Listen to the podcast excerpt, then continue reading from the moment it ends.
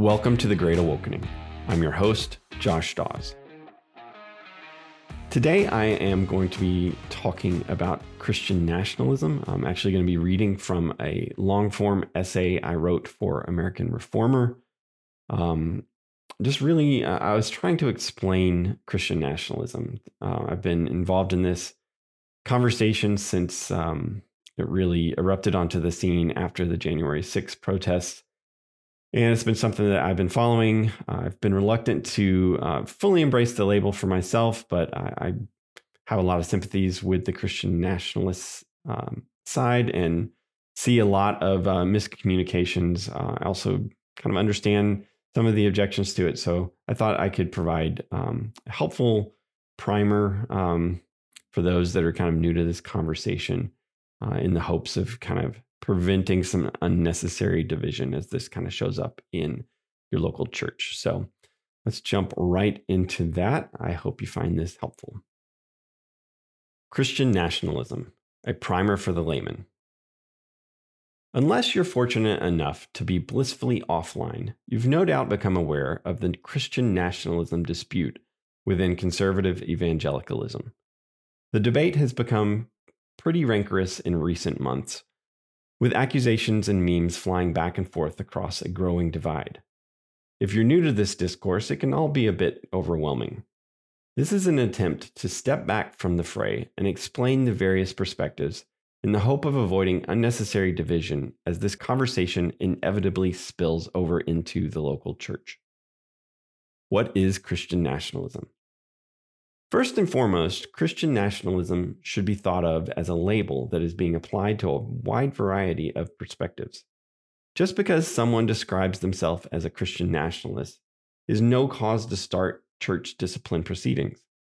Similarly, just because someone expresses concerns with Christian nationalism doesn't mean they're a woke progressive Christian.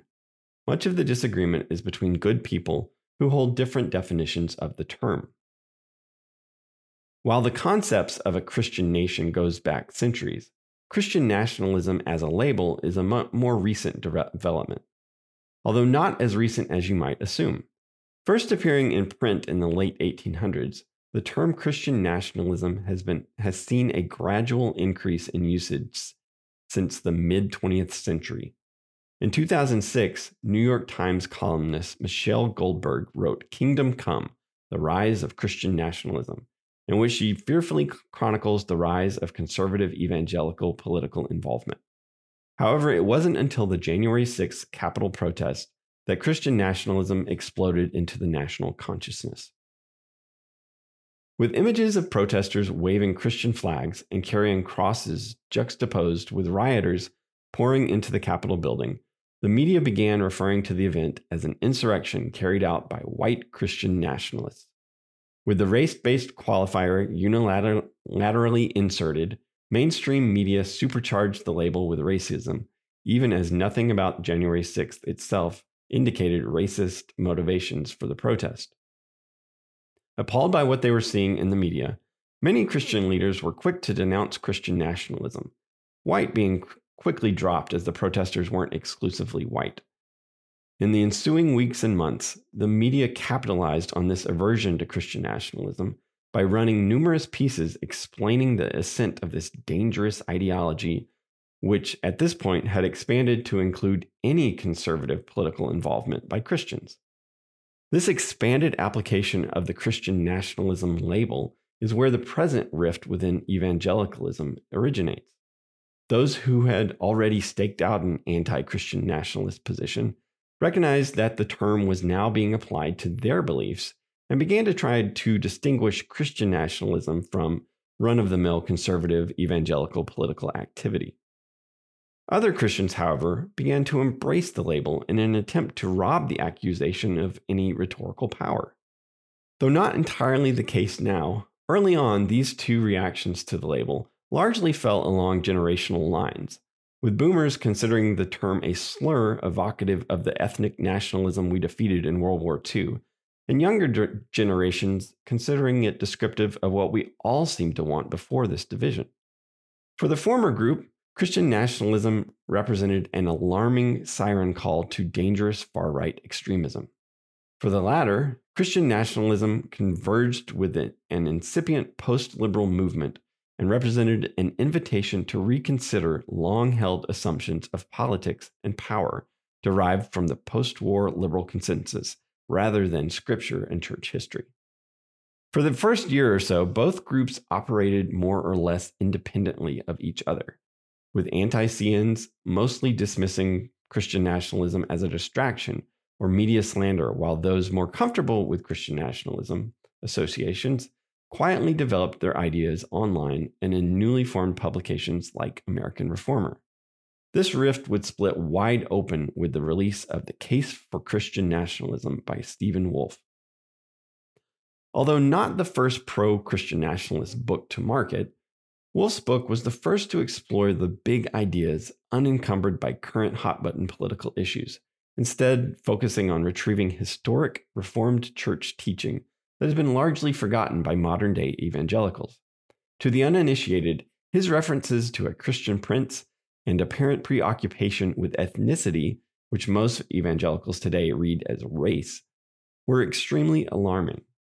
Add to that an imprudent discussion on Twitter about interethnic marriage, a subject never actually addressed in his book, and that he eventually clarified and retracted.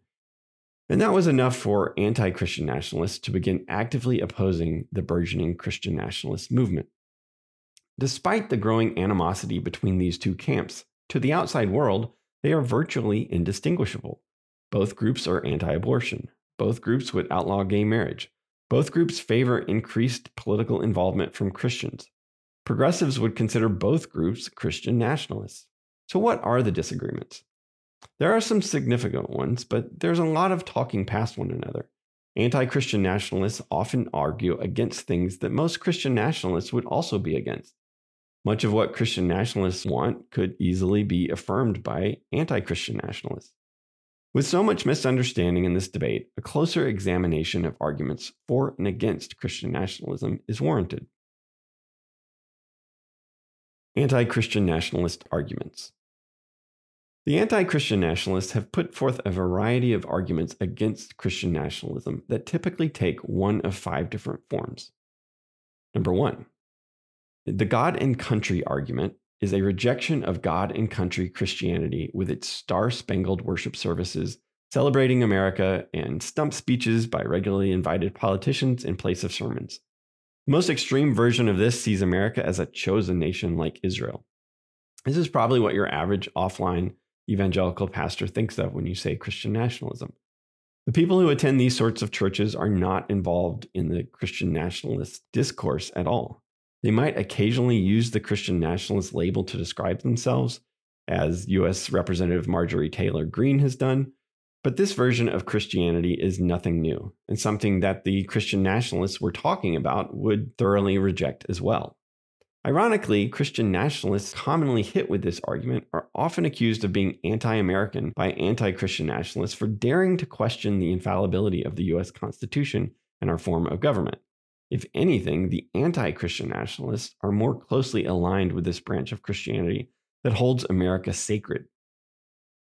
Two, the theology argument maps the Christian nationalist discourse onto pre existing theological debates over eschatology and theonomy. The anti Christian nationalist assumption in this argument is that all Christian nationalists are post mill theonomists who want to replace the Constitution with Old Testament civil law so they can usher in the kingdom of God on earth. While it's undeniably true that the Christian nationalist moniker has been adopted by some who hold to postmillennial eschatology and others who would consider themselves theonomists, it's just as true that there are plenty of postmills and theonomists who reject the Christian nationalist label, and many who would embrace the label but reject postmillennialism and theonomy. Stephen Wolfe, for instance, rejects both. This argument against Christian nationalism like the underlying theological debate it's a proxy for, often relies on cartoonish versions of postmillennialism and theonomy to argue against positions that Christian nationalists, even the ones who are postmill theonomists, don't actually hold.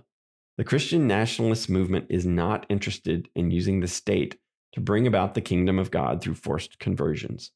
The more substantive version of this argument contend that a Christian nation would have to enforce the first table of the law which would be a tantamount to forcing belief and therefore unbiblical. 3. The adjective argument objects to Christian nationalism on the grounds that the word Christian should never be used as an adjective to describe anything other than regenerate Christians, either individually or in a group. According to this perspective, best articulated by Jonathan Leeman, a nation can only be Christian if every citizen of that nation is regenerate. Therefore, a Christian nation is not something we can expect this side of Jesus' return. More of a semantic argument, this does, however, raise some legitimate theological concerns that Christian nationalism would give unregenerate sinners the false belief that they are Christian just because they are citizens of a Christian nation. This is the same concern shared by critics of cultural Christianity who would argue that pagan citizens are easier to evangelize. Although there are some consistent stalwarts that reject any use of Christian as an adjective, proponents of this argument don't typically have the same objections to Christian schools. They rightly recognize that a school can be instituted to provide a distinctly Christian education and that calling it Christian in no way implies that the students at that school are all regenerate. Why couldn't the same be true of a nation?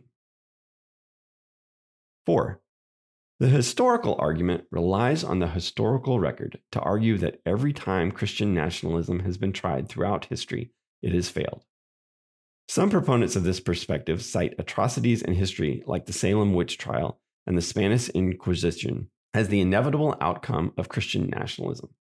More measured arguments point to Christian countries like the United Kingdom with its liberal Church of England as an example of how explicitly Christian nations are no longer Christian in any meaningful sense of the word.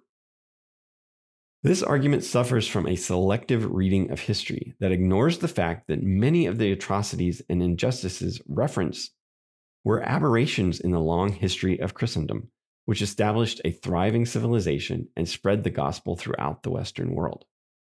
Also neglected in this historical argument are the teachings of theologians, church fathers, and reformers that support Christian nationalist arguments for a more robust relationship between church and state.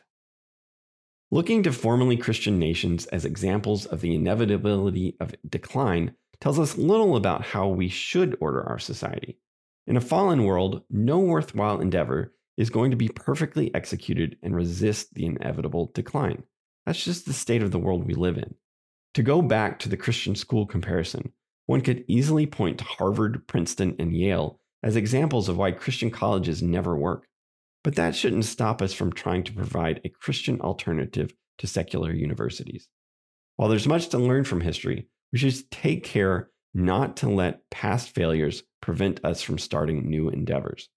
Given a long enough timeline, you could easily conclude that Paul's missionary endeavors were pointless because many of those areas are now dominated by Islam. 5. The ethnic nationalism argument is concerned that Christian nationalism is really a cover for white nationalism and kinism. Many anti Christian nationalists suspect that Christian nationalists desire to purge our nation of non whites in order to protect white bloodlines and prevent, uh, preserve white culture. They bristle at any language suggesting it's good to love one's people or nation over and above other people or nations. The most intense form of this argument maintains that Christ obliterates all earthly distinctions and that a Christian's only loyalty is to the family of God, regardless of nation or culture. Prioritizing one's nation or people is considered rank heresy. This angst about ethnic nationalism seems to underlie much of the discourse. No matter which argument is being used initially, the debate often ends up with heated exchanges about Christian nationalists' failure to address perceived racism within the Christian nationalist camp. While much of it is overblown and alarmist in nature, the concerns are not unfounded. Any movement that operates, at least partially, outside the Overton window is bound to attract people with views that actually belong outside the window of acceptable discourse. There are kinists using the Christian nationalist label who believe that interracial marriage is a sin. There are also dissident right figures with questionable tactics and beliefs who, though they are not Christian, share a similar analysis of our current political moment and end up a part of the conversation. Anti Christian nationalists are not wrong to be concerned about Christian nationalism being a gateway into aberrant theology.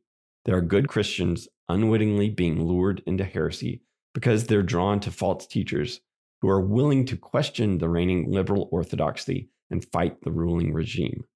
However, the extent of the problem is still an open question. Christian nationalists have been reluctant to confront these issues for a variety of reasons. Christian nationalism is a political movement focused on defeating the left. Most Christian nationalists just don't recognize a legitimate threat coming from the right. They worry that any attention given to problems on the right ultimately helps the left, which, holding all the levers of power in this country, is an existential threat right now. Christian nationalists are also trying to push the Overton window rightward and are hesitant to draw boundaries that would solidify its current position.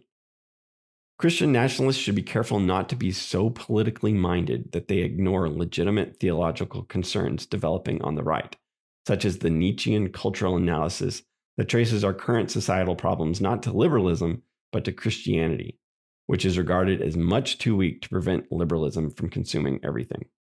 As Christians, defeating the left shouldn't be our only priority. It's possible to make clear affirmations and denials, such as the statement on Christian nationalism and Doug Wilson's thorough repudiation of kinism, without participating in rightward cancellation campaigns that only benefit the left. Anti Christian nationalists should understand that there are plenty of topics and ideas outside of the Overton window that are not in any way unbiblical or out of bounds for Christians to discuss.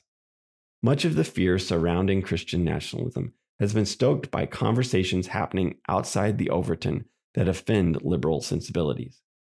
Anti Christian nationalists hear ethnicity and automatically think race. So, a conversation about ordered loves, natural affections, and what it means to love your people in a multi ethnic society barreling toward globalism is interpreted in the worst possible way. They should extend more charity to Christian nationalists engaged in difficult conversations that wrestle with important problems. When addressing legitimate sin on the right, they should avoid painting with a broad brush and attributing the errors of one to the entire group. Don't nutpick. That's when you pick the worst person on your opponent's side and pretend like that is illustrative of everyone that uh, disagrees with you. Don't assume guilt by association. Now, having thoroughly discussed the anti Christian nationalist position, let's turn to the Christian nationalists. What are they actually about? Conservative evangelicals using the Christian nationalist label can essentially be divided up into two groups practical Christian nationalists. The first is focused on concrete problems and immediate goals. They have come to realize that the neutral secular society is anything but neutral. Our laws and cultural norms are always based on an underlying moral framework. Wokeness has filled the void created as Christianity has been pushed farther and further out of public life. This group rejects a conservatism that defends drag queen story hour as a blessing of liberty and has failed to conserve anything. In its place, this group champions a more robust conservatism, unafraid to exercise power to restrain evil and promote good according to a Christian moral framework. They believe America was founded as a de facto Christian nation under a federalist structure and seek to return to a proper understanding of our founding principles. They want Christians to recover the will to govern according to a Christian moral framework. They're largely uninterested in Christian princes, established churches, or debating the contours of the Constitution, focusing instead on ending abortion and actively opposing LGBT plus ideology that is, transing kids, with legislation that bans trans surgeries and keeps indoctrination out of schools. If asked what Christian nationalism looks like, these Christian nationalists would point to the bold policies of Governor Ron DeSantis in Florida, combating wokeness, CRT, and radical gender ideology. This group fully recognized that we have transitioned into what Aaron Renn calls negative world, and that many of the ministry models that flourished during neutral world are inadequate for and perhaps left us unprepared for the challenges we're presently facing. As a result, these Christian nationalists are rethinking a lot of long held assumptions about ministry and cultural engagement. This has been a point of contention between them and anti Christian nationalists who have been slow to recognize, quote, what time it is and have a vested interest in neutral world ministry models. For these Christian nationalists, globalism is rightly understood to be a force for spreading wickedness around the world. They love their country and don't want to see it subservient to the evil agenda of the World Economic Forum or destroyed by open borders immigration. They want a strong nation based on Christian principles as they believe the founders intended. They want a Christian nation and they're opposed to globalism. So, sure, call them Christian nationalists. Simple as that. This view represents the vast majority of conservative Christians adopting the Christian nationalist label, and plenty of others who are reluctant to embrace the label. Think of it as a reinvigoration of the Christian right that is throwing off the neocon shackles that have kept it from actually accomplishing anything. Theoretical Christian nationalists. The second group, while not unconcerned with more immediate problems, is primarily focused on political theology and answering the big questions about the nature of power and the relationship between church and state. Questions too long ignored by American Protestants. Stephen Wolfe's book fits squarely in this category, but is hardly representative of everyone occupying this space. These are largely scholars who seek to recover historic church teaching that has been replaced over time with beliefs more derived from the post war liberal consensus than from Scripture or the Christian tradition.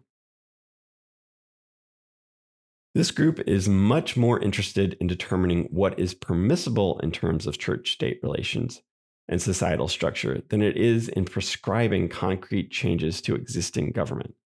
Talk of a Christian prince is not these Christian nationalists expressing a desire to replace the Constitution with an all powerful Christian monarch.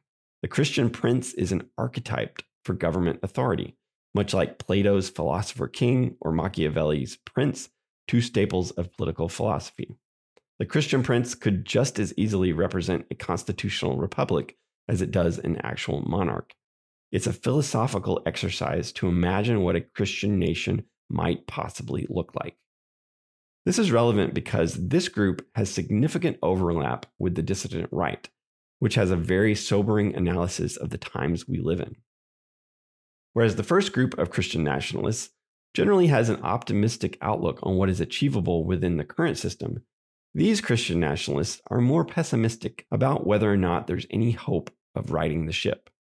Influenced by books like Christopher Caldwell's The Age of Entitlement and Why Liberalism Failed by Patrick Deneen, they essentially believe America is a failed state on the brink of collapse, the Constitution having effectively been replaced in the 60s or earlier, they believe the only way out is through. Their project is much more focused on what might emerge from the rubble. With their faith in democracy and our systems of power eroded, they are to a large extent indifferent about persuading normal people or normies. This gives them a certain devil may care attitude that, at its best, frees them up to have important conversations comfortably outside the Overton window. At its worst, however, this aloofness has a tendency to devolve into a sometimes cruel cynicism and contempt for people who don't know what time it is. This group of Christian nationalists would do well to resist the cynicism inherent in the dissident right's cultural analysis and take time to patiently explain their ideas to other Christians unaccustomed to having their post war liberal paradigm challenged instead of responding with juvenile and derisive memes.